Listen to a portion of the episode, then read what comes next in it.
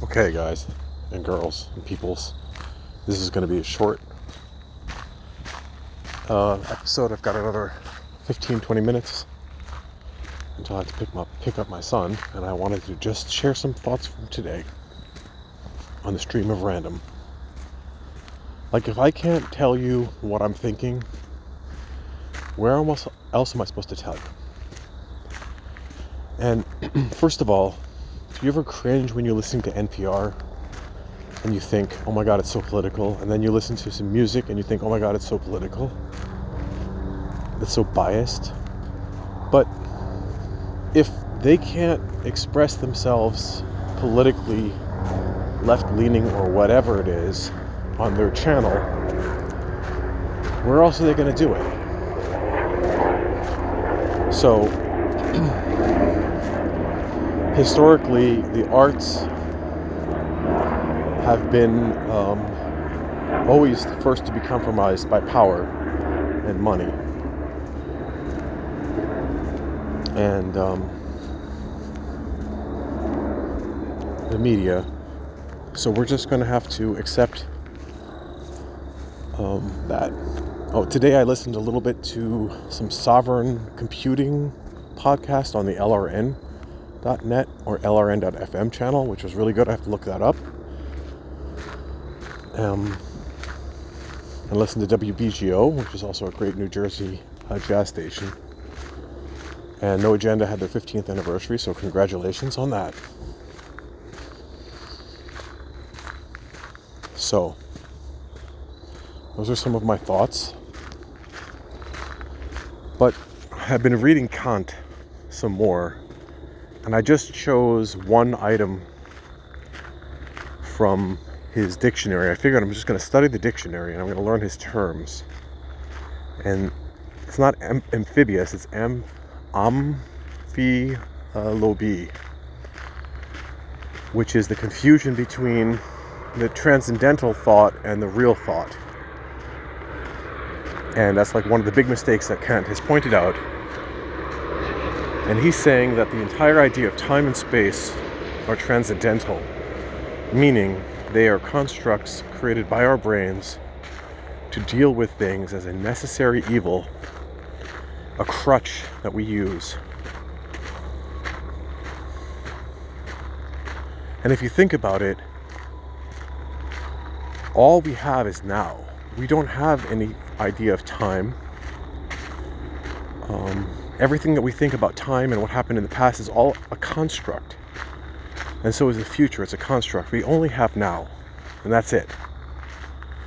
We're just a computer floating around inside the skull, let's say, being fed inputs from outside, we hope. It could be in the matrix, we don't know. But you basically have system calls delivering you data from outside. And that's it. That's what you have to deal with. And it's right now. And it's always right now. And there never is any other time except right now. That's the data being presented to you. And obviously, even your whole idea of consciousness is lagging. So, even just processing right now, you're lagging behind. And you're trying to imagine when, oh my God, it's so beautiful. I gotta get a picture of this. There's Venus, or is that a star? The uh, moon is incredible.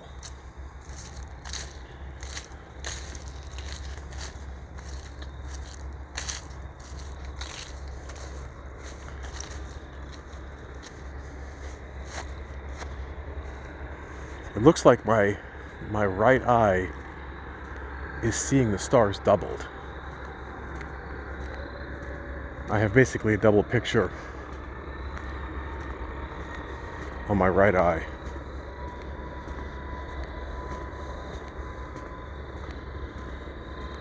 Like slightly offset.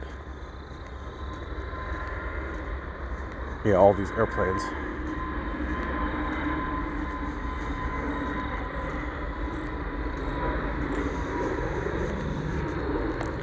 So that's that's um, that's where I'm at today.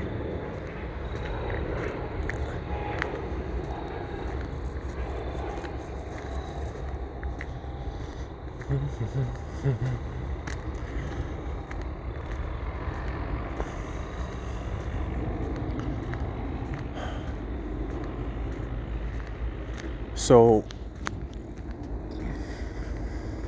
I'm just starting to read all of this. And I guess we're going to have to get into Schopenhauer as well later, who was a student of Kant. Well, someone who read him and regurgitated him.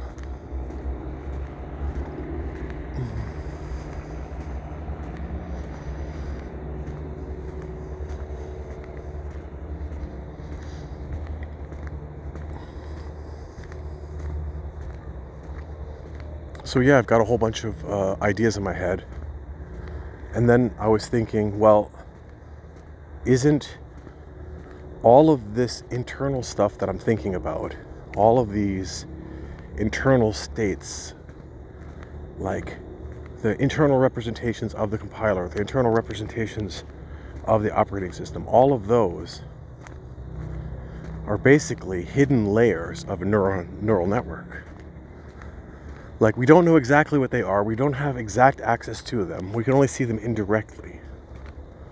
But we know they're there, we could study them. We could also study the hidden layers of a neural network. They seem to be random, but they have a purpose. So I'm just going to put it out there that I think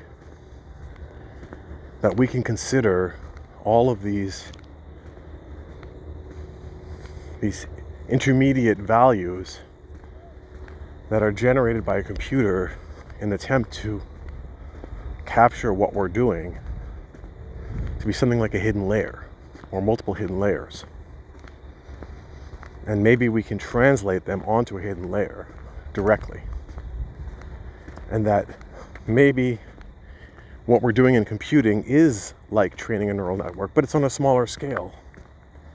Like when you're developing a parser you're kind of developing something like a neural network and training it, even if it's simple. Like any type of vectorized representation or serialized representation or reduction in dimensions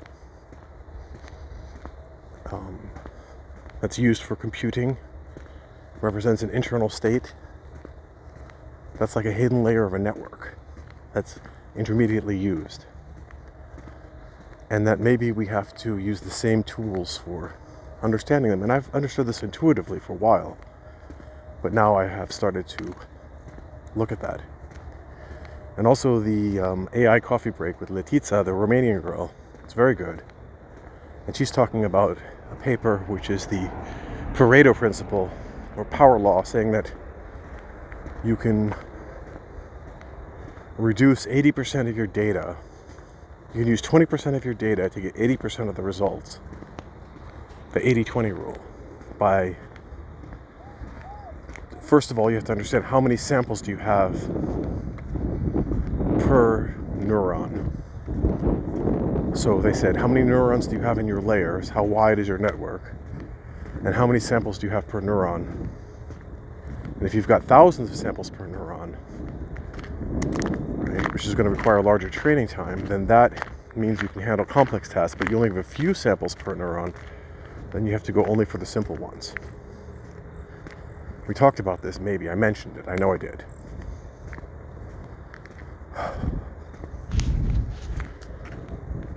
So, those are the things I've been struggling with or thinking about today while I've been working my butt off and fighting with things.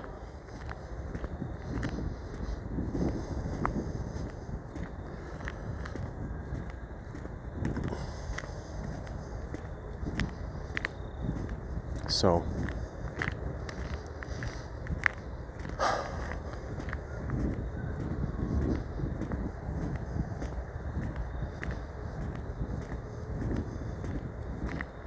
but otherwise, I'm feeling pretty good. And uh, I'm looking forward to having some time to work on my computing stuff. I haven't had any time for that. I've just been flat out working on everything else.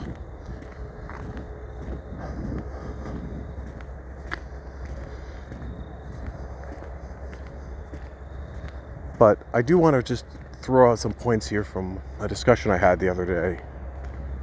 And basically, the left right we have to remember that that the conservatives would like to institute a theocracy in the end. A, uh, a caliphate. I mean everything you say about the taliban the american right wing is basically taliban okay? They're religious nut jobs. And that's fine and they have every right to be that way. But if you give them power that's what they're going to do. Okay? So we have to see things as a balance. And we need to also, as I said, question what junk we're being fed because, in the end, the entire left right paradigm is just a means of exploitation of the little people. And that if you believe if you believe the lies, you're going to get caught up in it. So, if we want to really make some kind of progress in our lives, we have to be willing to just see everything that we were told, even our loving parents and everyone we care about, as just a working assumption that we don't actually know what the hell's going on. And that's what Hume basically came up with. Hume said, well, I'm surrounded by nut jobs and I'm not even allowed to tell the truth because they'll kill me. So he wrote everything down supposedly and then tried to find someone who would publish it after his death. Adam Smith refused. This is the story I was told. I heard on a podcast. I thought this was a great story. I haven't really studied Hume yet, but um, basically, um, we have to also know that there are not everyone agrees with what's going on, and there's people everywhere who are quietly resisting that you don't see, you don't hear about it. Not everyone is in lockstep. And yeah, if if these people can't implement their crazy left-wing or right-wing schemes in their own little place, where else are they supposed to do it? That's what I'm saying. But we just don't have to go along with it and get dragged into it.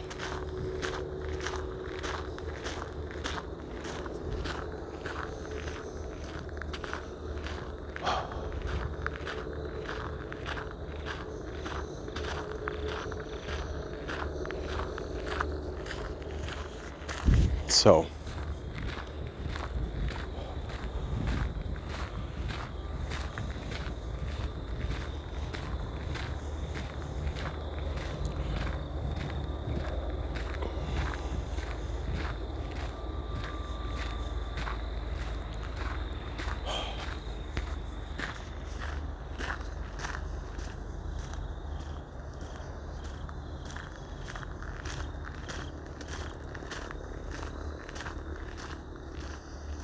Okay. So these are some some of my thoughts. Just had to get this off my chest. I needed to go for a walk. I've been cooped up all day.